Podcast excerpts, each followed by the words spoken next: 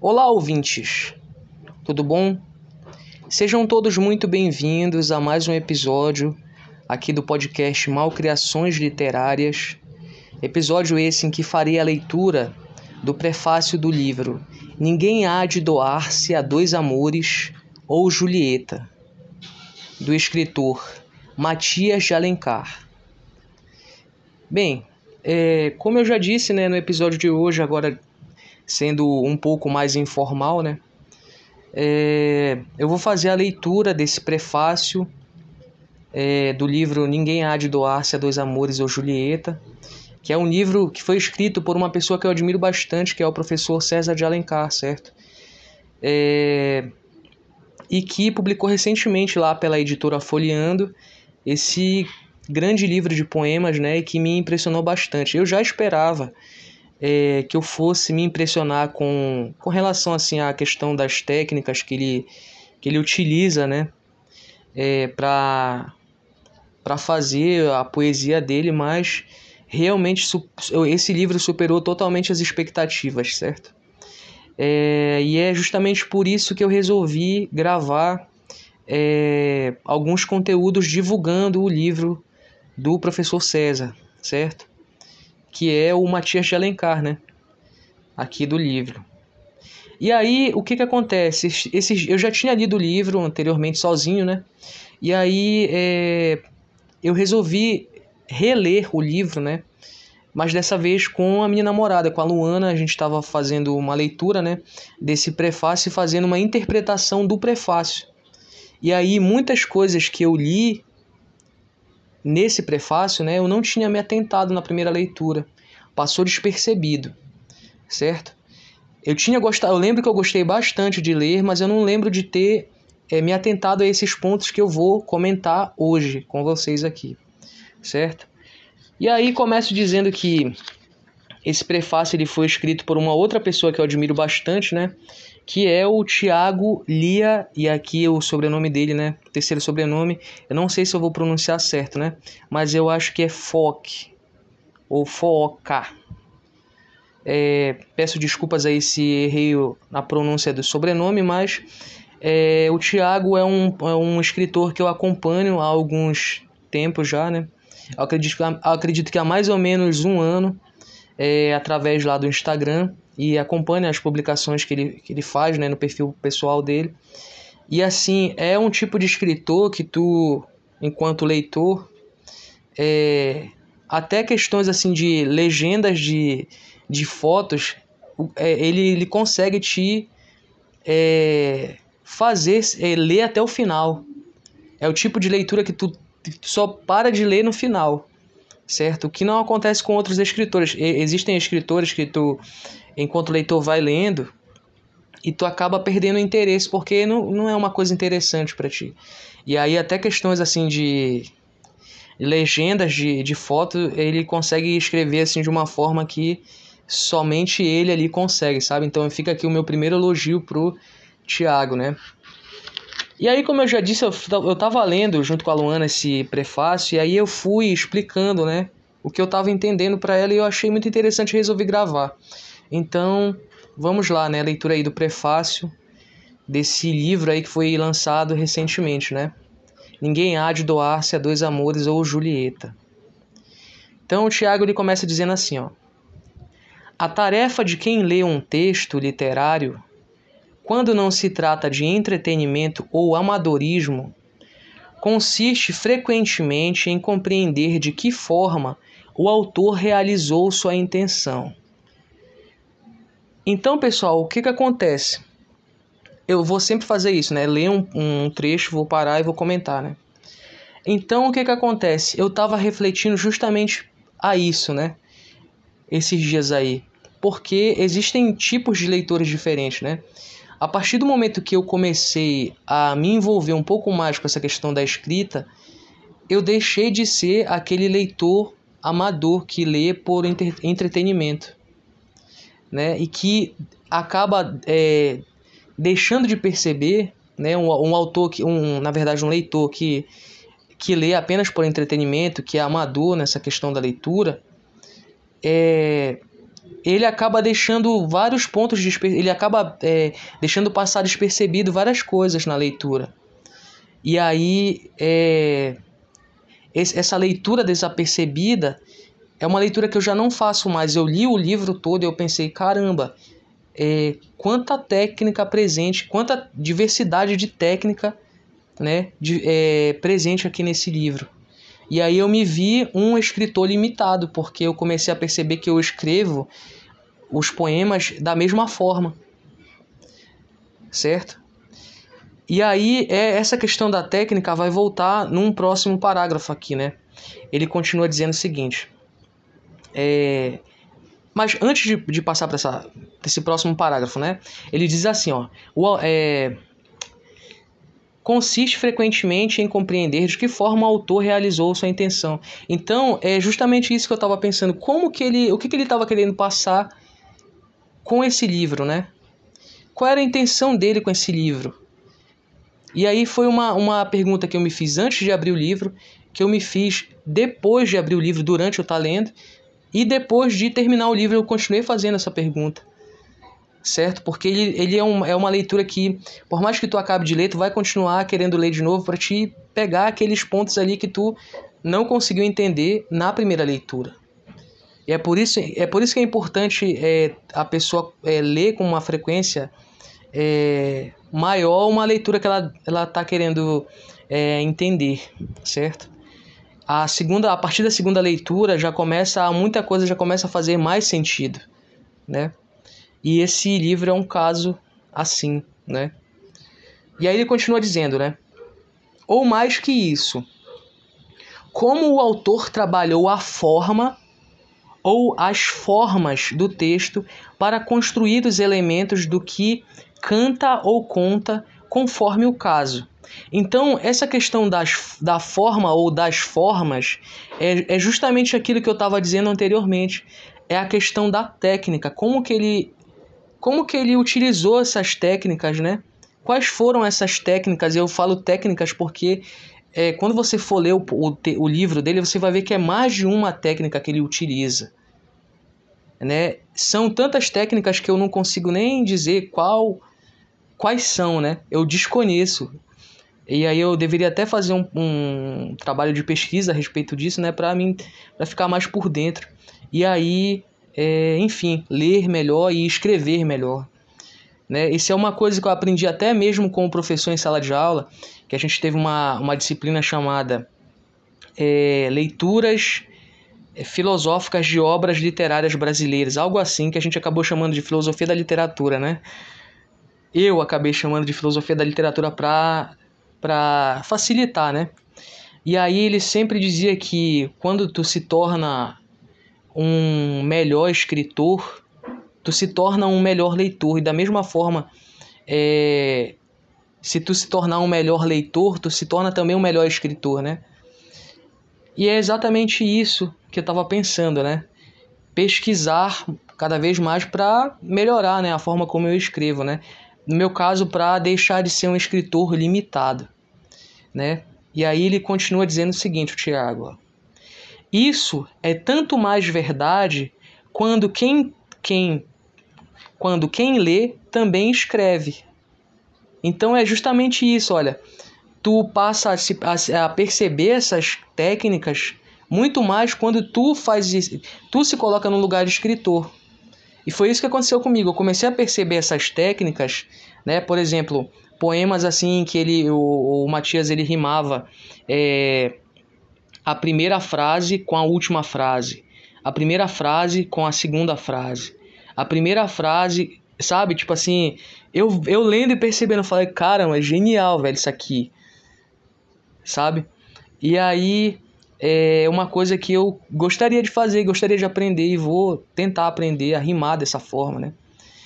É, e aí, continuando, né? É, portanto, o propósito que me ponho neste espaço à maneira de prefácio sobre Ninguém há de doar-se a dois amores, ou Julieta, poema narrativo de Matias de Alencar.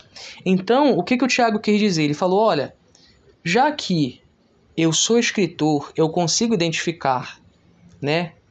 Eu, eu consigo identificar essas formas, é, essas técnicas, né? A gente vai chamar de técnica aqui. É, e eu consigo fazer essa, essa reflexão sobre a intenção dele por trás do livro, então eu sou a pessoa ideal para estar me colocando aqui no lugar de uma pessoa que vai é, trazer um texto que vai dizer um pouco do que vai acontecer no livro, que é o prefácio. Certo? Então, eu, ao meu ver, não existiria pessoa melhor para fazer isso do que o Tiago. Certo? Então vamos lá. A primeira leitura do poema, sabemos estar nos domínios da erudição. O autor invoca tema e formas de certa tradição literária para aclimatá-los ao Rio de Janeiro do século XXI. Este Romeu e Julieta carioca bebe nas fontes do pré-barroco europeu, Shakespeare e Camões, e do, do Renascimento italiano do século XIX e XIV, Dante e Petrarca. E também em fontes locais, a redondilha da tradição popular, que vai desempenhar certo papel em ponto relevante da história, e a dicção cabralina do verso polido e contido. Então, o que, que ele quis dizer com esse parágrafo aqui, né? ele quer dizer o seguinte, olha, o Matias ele faz e aqui já é ele analisando o texto, né? O Matias ele faz o seguinte, ele bebe de algumas tradições literárias, né? Alguns clássicos da literatura, como por exemplo, um clássico, né? Um, um, um escritor clássico, o Shakespeare, lógico, né? Qual é o nome do, do livro, né? É, Ninguém há de doar-se a dois amores ou Julieta, que faz referência a um texto do Shakespeare muito famoso, talvez o texto mais famoso dele, certo? É, mas ele também bebe é, de tradições de, de escritores é, tradicionais como Camões também, é, assim como do Dante, né, aquele, aquele autor da Divina Comédia, e do Petrarca, que eu não conheço e que eu vou é, agora, através do livro, procurar saber. Outra coisa importante, eu também nunca li o, o livro do Shakespeare. Então, esse livro, o que, que acontece? Ao meu ver, ele também te impulsiona a procurar ler outros livros, né? Quando tu lê ele, tu vê essas referências, tu vai atrás dessas referências e vai buscar ler, né? Então, quando eu tiver um tempo, eu vou parar, sentar e vou ler esse livro também do Shakespeare para compreender melhor também esse livro do Matias de Alencar. Certo? E aqui na última frase, eu acredito que ele tenha, o Tiago tenha dito assim, né?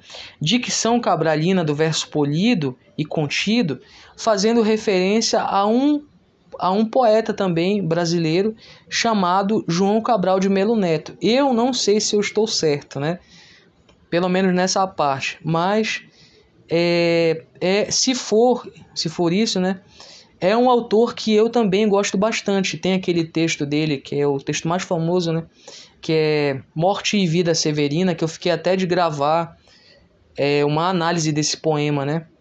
E, e publicar aqui no podcast também, mas isso daí é um assunto para um outro episódio. Então vamos continuar aqui a leitura, né? Isso aí só a primeira página do prefácio. Vamos lá para a segunda página.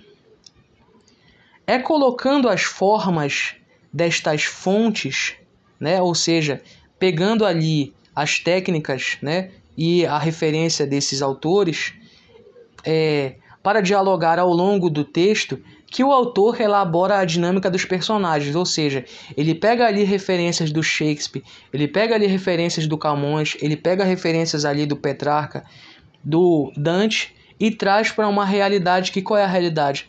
A realidade do Rio de Janeiro do século 21. E isso é muito legal, velho. Então vamos lá. Para tanto, é, colabora a construção episódica do enredo. Não vemos os personagens em um fluxo contínuo e explicitamente encadeado da ação, mas em momentos pontuais, justapostos, por meio dos quais os personagens são caracterizados e agem. E isso daí foi algo que eu li e eu achei muito interessante. Como o, o Tiago bem disse aqui, né, nesse trecho, é, o que, que acontece? Não é uma história que começa né, em um determinado lugar, em um determinado horário, em um determinado tempo, né? E a história vai se seguindo até o final. São episódios soltos, né? Em que a história vai acontecendo. Então acredito que se você pegar, por exemplo, e abrir aqui na página, vamos supor aqui na página 97, você começar a ler, você não vai perder nada, né? Do que se você tivesse começado a, sei lá, ler lá no, no capítulo, na, lá na, na página 1, né? Se você abrir o livro em qualquer parte, você vai conseguir entender aquilo que você está lendo, certo? É diferente de você pegar, por exemplo, o livro do próprio Shakespeare e começar a ler na página 600. Você vai ter perdido 600 páginas de história, certo? Então você não vai conseguir entender a obra.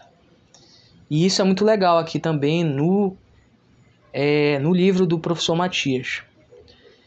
Então vamos lá, né? Continuando aqui. Para, o, para cada momento deste, há a escolha da forma. Olha aí a questão da técnica, né? O soneto aqui, o verso livre ali, a redondilha maior a colar, é expressiva à medida que ajuda a contar a história e, mais que isso, a dizer o que se passa no personagem. Então, é exatamente aquilo que eu disse anteriormente, né? Em um momento ali você percebe que ele está usando um soneto, olha aí o nome das, da, das técnicas que eu havia citado, né? Um soneto aqui, o verso livre ali, né? Então cada poema, é, conforme a necessidade, né? É, do que ele quer falar, né? Do que o personagem quer falar, ele vai mudando essas formas. Não é do início ao fim uma mesma forma, né? Não é um livro que você vai ler do início ao fim só soneto certo? Vai variando, isso daí é muito legal, né? É, então vamos lá, continuando, né? Não passou despercebido de comentadores o uso irônico e inventivo que Shakespeare fez do soneto na estrutura do seu Romeu e Julieta. Então, ele, o, o Tiago está dizendo o seguinte, olha, que não, não passou despercebido esse uso irônico e inventivo que o, o Shakespeare fez do soneto na estrutura do seu Romeu e Julieta. Ele também traz isso para o livro dele, né, o professor Matias. Ele também traz para o livro dele esse uso irônico, né? Pelo menos é o que eu entendi, né? Então vamos lá. Enamorado de Rosalinda, Romeu não imagina a vida e pensamento além da amada né? É, em estado, essa referência eu peguei, né? Eu, eu não li o livro, mas eu consegui entender, né? É que, na verdade, o que, que acontece? Lá no Romeu e Julieta, no início da, da peça, né? É, o Romeu ele não está apaixonado pela Julieta, ele está apaixonado por essa personagem chamada Rosalinda, né? O que acontece com ele, Romeu, Romeu e a Julieta, é algo assim que é por acaso, né? Então vamos lá. Instado por Benvolio a esquecê-la e considerar as outras beldades de Verona, que é a cidade onde ocorre, né? É, Romeu é categórico. E aqui é uma frase em inglês que eu não sei se eu vou pronunciar certo, né? Ou teach me how I should forget to think farewell to canst not teach me to forget. Meu inglês é péssimo, mas vamos lá.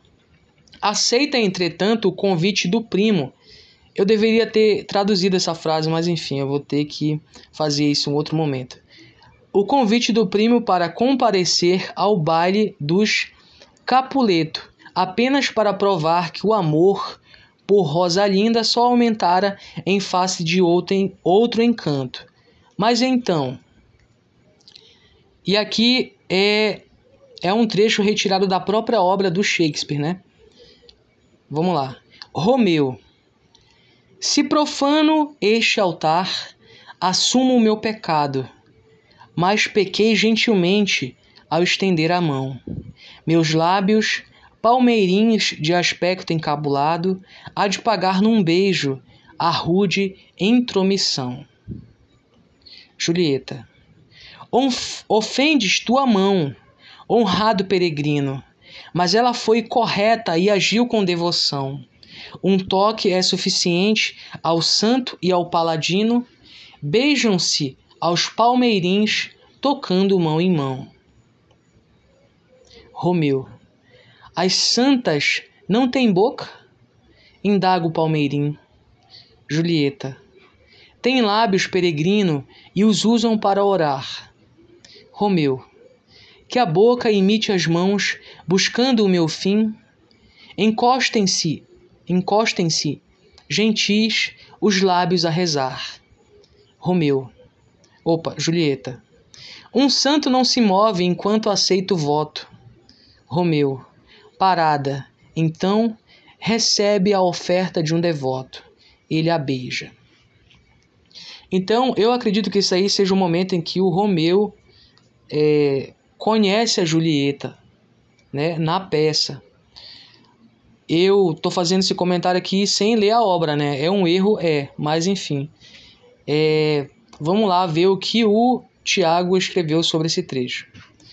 Romeu conhece Julieta em meio à dança, e mal tocando sua mão, é, então foi justamente o que eu falei, né? Conhecer nesse momento.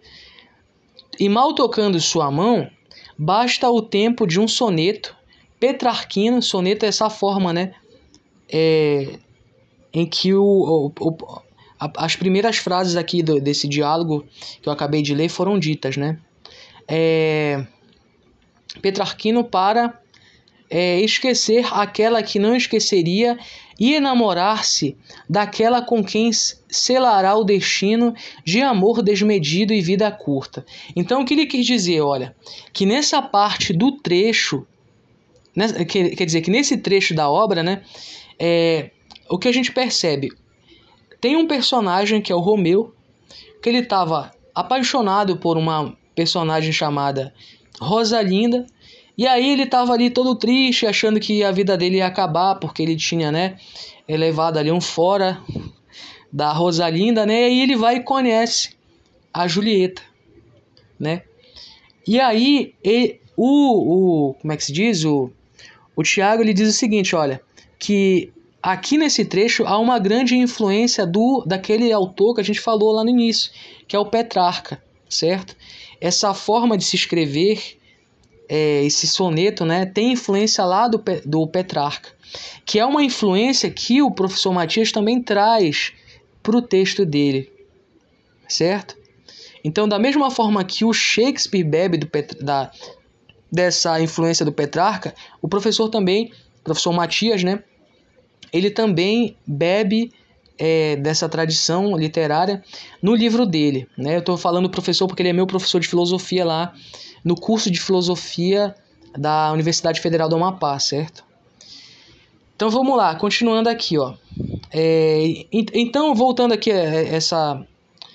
O que eu estava comentando, né? Então ele deixou de, de gostar ali da Rosalinda e se apaixonou aí pela Julieta, nesse trecho que a gente acabou de é, ver aí, né? De ouvir, na verdade. Né? É, em poucas, em poucas palavras, né, ele, a, a gente acabou vendo como que eles se conheceram, como que ele se apaixonou e deixou de gostar da Rosalinda, né? Então vamos lá, continuando. É, insisto e friso é dentro da estrutura de um soneto que os jovens conversam pela primeira vez e de imediato encantam-se reciprocamente para viver as poucas horas de um amor fatal. Então, olha só o que ele acabou de dizer, né? Nesses poucos nessas poucas frases que a gente viu, iniciou aquilo que ficou conhecido erroneamente como um dos maiores romances da história, que é a história do Romeu e Julieta, né? Que muita gente acha que é uma, uma das histórias mais românticas do mundo, é, é citado como uma. É, quando alguém quer fazer referência, né, quer, quer falar que um casal é muito romântico, ele fala assim: olha, o Romeu e Julieta ali. Mas na verdade é uma história de amor fatal. Né? É um, acaba, no, se eu não me engano, no suicídio dos dois. Né? Então, vamos lá, continuando aqui a leitura que está muito bom esse prefácio. Né? É, Vamos lá. Mais um amor que se inicia conforme as regras do galanteio cavalheiresco, que aqui mais uma frase em inglês, né? You, you kiss by the book. De Julieta ao fim do beijo. Eu acredito que seja o seu essa tradução, né? Seja o seu beijo é um livro, algo assim. Mas enfim, continuando. Tenho para mim que esse tipo de procedimento shakespeariano esteve no norte do poeta deste Julieta, né? E aí com certeza eu também concordo que esse que esse essa essa essa questão de tipo assim, tu beber do Petrarca, né? Se escrever como Petrarca escrevia é escrever essa questão do soneto aí, então com certeza, né? Porque eu percebi vários textos lá com é, desse formato aí, usando essa técnica, né? É, e achei muito legal. É um dos textos, os textos que eu mais gosto são nesse, nesse estilo de soneto, né? É, e aí ele continua dizendo, né, que essa mesma, esse mesmo norte, né, essa mesma, influ, é, essa mesma influência que o Shakespeare teve, o escritor deste Julieta, que no caso é o Matias, também teve. E eu concordo. Então vamos lá. Ora, prefaciado. Ao selecionar as formas poéticas do texto, exatamente o que eu disse. É, ele, assim como Shakespeare utilizou esse tipo de técnica para e ele chama de forma, né? É, aqui ele o, o professor Matias também usa isso no livro dele, certo? A princípio, no momento, e aí a gente já está indo aqui para a terceira página do prefácio, né? Quase acabando. É, a princípio, no momento do idílio, vemos Julieta expressar, por meio de soneto, o anseio de experimentar a carnalidade da vida. Pelas letras, a vida é que conheço. Em contraponto, Romualdo, que é, no caso, o nome brasileiro aqui do Romeu, né? É, quer dizer, é, é como se fosse aqui o personagem desse, desse desse livro, né, fosse fazer referência ao Romeu, né? Então aqui ele tem o nome de Romualdo. É, surge mergulhado justamente nesta vida além dos muros, que as formas fixas não dão conta de cantar. Por isso ele se expressa ora em octetos, ora em redondilhas, ora em verso livre. Então ele está continuando falando aqui é, dessa necessidade de ficar trocando as formas, a técnica durante os poemas, certo? Cada poema vai ter ali a sua, a, a sua forma que foi usada com, conforme a necessidade é, do, daquilo que o personagem queria dizer, né? E outra coisa importante aqui, é, nesse trecho, nesse parágrafo, né? É que ele falou sobre o idílio. O idílio é uma, nesse livro aqui, é uma das três partes do livro né? Esse livro ele é dividido em três partes, conforme é, o Tiago vai falar aqui durante esse, esse prefácio, certo? Esse livro é dividido em três partes. E aí, já adianto, né? A parte que eu mais gostei foi a segunda parte. A segunda parte eu achei assim é, maravilhosa. Não que as outras partes, as outras partes não sejam maravilhosas, né? Mas a terceira, a segunda parte foi assim a que eu mais gostei, né? É, então passamos para o delírio, que é outra parte do livro, né? Como em descida ao submundo dos personagens, ou como diríamos a partir do latim, ao inferno. Então, muitas coisas acontecem na primeira parte, muitas coisas acontecem também na segunda parte. Na terceira parte acontece que é o que ele chama aí de submundo dos personagens, né? Que é no caso a morte desses personagens. Eles morrem nessa terceira parte aí, que é a parte chamada delírio, né? Da mesma forma que os personagens da obra do Shakespeare também morrem, né? Então vamos lá. É nesta subida e nesta descida sem guia angélico, em que destino é só termo agourento, o poema assume a forma de terza rima de Dante, até o momento em que os protagonistas se encontram. Então, olha que interessante que o, é, o, o Tiago fez. Né? Ele falou o seguinte no início, né? Olha, existe aqui influência do Camões, existe influência é, do Shakespeare, existe influência é, do Petrarca, do Dante, e eu acredito que ele tenha dito também né, que existe uma influência do João Cabral de Melo Neto, que depois eu vou conversar com o professor, e se não foi isso que ele. Ou com o Tiago mesmo, né? E se não foi isso que ele tenha dito, eu vou corrigir, né? Depois. Mas enfim, e aí ele vai, ele vai mostrando durante o prefácio os locais, né? Ele vai tentar localizar para a gente aqui onde que existe essa, é, é onde fica muito marcado essa, essa influência de cada um desses autores que eu citei, né? E que ele citou aqui, que ele falou no prefácio dele, né? Então ele cita aqui que nessa parte do delírio existe muito, é, muita influência, é, muita influência do Dante, né? E aí, olha só o que ele falou aqui interessante, né? É, o submundo dos personagens, ou como diríamos a partir do latim, ao inferno, né? E aí a gente, a gente pensa, né? Qual é, é qual é a, o nome da, da, da obra mais famosa do Dante, né? É a Divina Comédia. E aí uma das coisas mais famosas aí é, dentro desse livro do, do Dante, né, que é a Divina Comédia, que eu não terminei de ler ainda, eu ainda eu parei lá no Purgatório, né, na leitura, é, existe uma área, na verdade uma parte da obra, né, chamada é, que ele vai descrever no inferno, né, e aí é o inferno de Dante, né, é uma das coisas mais famosas da obra dele, né, da Divina Comédia, e aí olha só essa relação que aí que o Tiago está fazendo, né? Nessa parte aí em que eles vão para o um inferno deles, né? Que eles começam a passar em maus bocados ali, começa a dar tudo errado na vida deles, do Romualdo, né? E da Julieta. É, aí ele, ele, o professor ele começa a utilizar de da, da forma que o Dante utilizou lá no, no, no livro dele, para poder fazer aqui, né? Os, os textos. E olha só que interessante, cara, muito legal mesmo essa observação aí do Tiago. E aí ele continua dizendo, né? Se em Shakespeare o encontro é um soneto malicioso, aqui a paixão que nasce vem em forma de um diálogo ao rés do chão, com a redondilha da tradição popular a formatá-lo e conduzi-lo até o momento em que, dando nomes aos bois, rejeita-se o ideal. Então o que ele está dizendo, olha, ele, ele traz o diálogo que é marcado lá, né? É, uma, é, a, é a técnica marcada lá no. que eu chamo de técnica, mas aqui o, o, o Thiago chama de forma, né? É, ele traz essa, essa, essa forma utilizada pelo Dante para se para fazer a obra dele, né?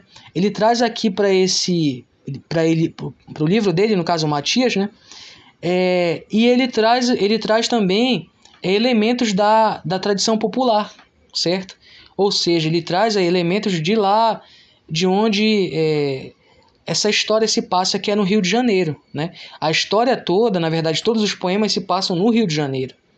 Não que seja uma história, né? Como a gente viu lá, é, não existe isso de ser uma história que segue assim é, e é dividida por capítulos, mas que é na verdade uma obra que tem assim poemas é, é, soltos, né? Vamos dizer assim. Não sei se eu consegui explicar bem o que eu queria dizer, né? Mas vamos lá. Se em Shakespeare. Não, acabei de ler isso. Prosseguindo, né? Beatriz, não. Sou Julieta. Prazer, Romeu. Todo seu. é, nesse, nesse trecho, né, o que, que eu acredito que tenha, ele tenha querido, é, tenha querido trazer aqui, né? É que esse, esse diálogo assim de, de comum, né, que a gente percebe no dia a dia, é um cara tentando assim, assim, sei lá, é, cantar uma mulher na primeira vez que ele que ele conhece ela, né? Então vamos lá, ele, ele falou sobre essa questão da, do diálogo é, falou como que ele traz a, é, como que o professor traz a, essa questão da tradição popular e aí deu o exemplo, né? Pegou um exemplo lá do que ele estava falando e, e, colocou aqui para a gente ver, né? Sempre aí, como eu já disse, né? Situando. Então chega-se ao martírio e os papéis parecem inverter-se. Julieta mergulha na carnalidade da vida e abandona o soneto pela redondilha ao enfrentar o pai, a quem confessa. Então, aqui já, já cabe eu fazer uma, uma, uma. Como é que se diz? Uma correção, né? Porque eu disse que a parte do delírio seria a parte em que eles iriam é, acabar morrendo, mas não, eles morrem na, na última parte, que é o martírio. O livro ele é dividido em, em, em três partes, né, como eu disse, que é a idílio, primeira parte, delírio, a segunda, e martírio, que é a última parte. Né? Então vou reler aqui essa parte que eu acabei de ler. Então, chega-se ao martírio e os papéis parecem inverter-se. Julieta mergulha na carnalidade da vida e abandona o soneto pela redondilha ao enfrentar o pai, a quem confessa ter vivido tanta vida em poucas horas do que anos presa aqui. Né? Então ela a, Julieta daqui do poema ela faz a mesma coisa que a Julieta lá do Shakespeare né? ela acaba indo viver essa aventura com é, com o Romeu né e no caso aqui com o Romualdo e que eu acho interessante que durante todo o livro o livro tem deixa eu ver aqui quantas páginas o livro tem 179 100, 180 páginas o nome do personagem Romualdo é citado uma vez só durante todo o livro, né? E aí, continuando. Mantido o contraponto, trocam-se as formas. Romeu Romualdo assume o soneto para expressar seus anseios poéticos, né? Então vira aquela coisa um pouco mais romântica, né, mais poética, e aí muda a forma, né? E aí vão percebendo, conforme cada necessidade que de cada personagem vai se mudando a forma que é utilizada, né? É, continuando. A história então se precipita em uma série dramática de eventos em que as formas não se definem até surgir a personagem da mãe. Então ele vai começando a usar várias formas ali durante os poemas, né? não, não segue assim uma, uma quantidade de poemas que vai, vai se prevalecer uma determinada técnica, uma determinada forma. É, ele vai utilizar várias formas até chegar à personagem mãe, né? já lá no fim mesmo do livro. Em fala única e decisiva para anunciar a impossibilidade do amor. E aí eu acho que ele, que ele traz aqui um exemplo, né? Ele diz assim, ó: Não sou Penélope, tecida esquece. Amar é perdoar e ir-se embora. Aqui ele fez, olha que interessante. Ele, é, é, o professor Matias, né, ele fez é, uma referência a um clássico também é, chamado A Odisseia, né? Tem lá aquele, aquela, aquela personagem que é a Penélope, que ela fica, olha, 20 anos esperando, eu não sei se é 20 ou se é 10, eu acredito que seja 20 20 anos esperando o marido dela, que é o Ulisses, voltar da guerra, né? Ele foi para a guerra, aconteceu um monte de coisa nele, que é a história da, da Odisseia, e ele acaba voltando 20 anos depois. E ela fica 20 anos esperando ele, né? E aqui a mãe dele está dizendo, a, a, a mãe da, da Julieta está dizendo, da Julieta brasileira, né? Tá dizendo o seguinte para ela, olha, não sou Penélope, tecida, esquece. Amar é perdoar e ir-se embora. Não mais por ti meu corpo convalesce, no bom e velho soneto petrarquino, petrarquiano. Então, de novo aí, é, bebendo aí dessa, dessa influência do Petrarca, né? É, nesse trecho aí, a fala da mãe, né? É, vamos lá, continuando. O mais interessante neste jogo de formas é que ele corresponde ao processo psíquico dos protagonistas. Justamente a, a forma, é, a técnica ela vai mudando conforme essa o processo psíquico, né? psíquico, né? Conforme aí a conforme o, a necessidade, como eu já havia dito, né, de cada personagem, para se falar, né, o que ele quer falar. E à medida que um assume a forma da outra para dar luz, para dar voz, né, perdão, a história particular e vice-versa. Também se inter intercambiam as situações existenciais de cada qual. Julieta passa a compactuar da malícia da vida por experiência própria, né? Romualdo, Romeu, passa a compartilhar das aspirações romantizadas. Então, quem era aqui no início era romantizada, né? Era um pouco mais romântica. Era a Julieta, né? E aí, durante o livro, do começo ao fim do livro, ela vai fazer essa transição. Ela vai passar a ser aquela pessoa que começa a é, participar dessas situações existenciais é, que implicam na malícia da vida, né? Que era aquilo que o, Rom, o Romualdo fazia, né?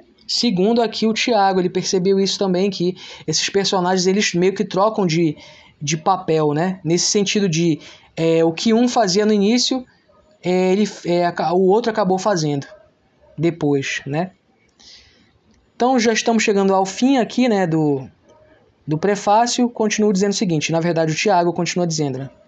Não à toa, o encontro do par vem embalado por referências ao cânone literário de matriz europeia, sem deixar de colocar os pés no asfalto carioca, né?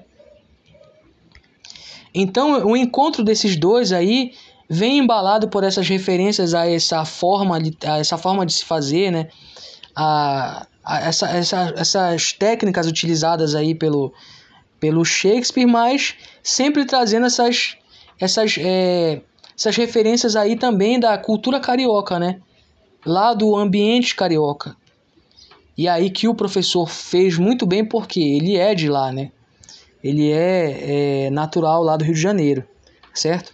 Então continuo dizendo o seguinte aqui, ó, lendo o prefácio. Trabalho de erudição, repito, e nisto repousam suas forças e sua fraqueza. Força, à medida que o poeta mobiliza inventivamente os modelos clássicos para construir a expressão. Então ele volta a dizer essa questão de é, de o professor ter pegado essas influências, né? Essas influências de outros autores como Petrarca, né? O Dante, é... quem mais? O Dante, o Shakespeare, né? E o Camões, para ele é, é, fazer de uma, de uma nova forma, né? É, fazer de uma outra forma, é, us, usando, né? Esse, bebendo dessa tradição, aí esses poemas que ele escreveu, né? É muito legal a gente perceber também isso nessa leitura, perceber que ele realmente utilizou essa, essa, essa referência literária que ele tem, né? E, e construiu algo novo, né? Com isso, muito legal mesmo. É, e continuo dizendo o seguinte: é, fraqueza à medida que se torna refém destes modelos na caracterização e na ação dos personagens, parecendo às vezes mantê-los mais no século XVI que trazê-los para o século XXI, né? Então, segundo o Tiago, aí os personagens ele ficam um pouco mais no século XVI, né? É, aparentam estar mais vivendo lá do que no século XXI, né? É, mas continuo dizendo o seguinte: mas é naquela que está o valor do poeta, em busca de transformar a experiência em linguagem, transfigurada pelo brilho. Acabei engolindo aí algumas frases, né? Vou voltar aqui, ó. Mas é naquela que está o valor do texto, assim como a linha de fuga para onde continuar trilhando o poeta para onde continuar trilhando o poeta, em busca de transformar a experiência em linguagem, transfigurada pelo brilho da tradição. Então é exatamente isso que a gente vem dizendo, né? Pegar uma experiência é, de, lingu é, de linguagem, né? Tu transformar aí nessa, é, nesses novos textos, né? Tu pegar essas experiências que tu tens é, e que tu quer passar, né?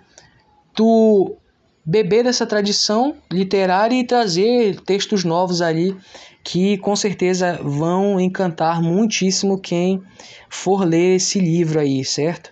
Assim como me encantaram, encantaram com certeza aí o professor é, professor Tiago, né? O escritor Tiago Lia é, Fock, né? Não sei se eu pronunciei certo o sobrenome dele novamente, mas enfim, essa foi a leitura do prefácio do livro é, Ninguém há de doar-se a dois amores.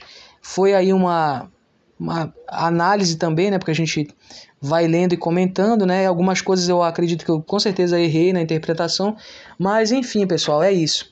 Muito obrigado a todo mundo que ficou até o final e até o próximo episódio.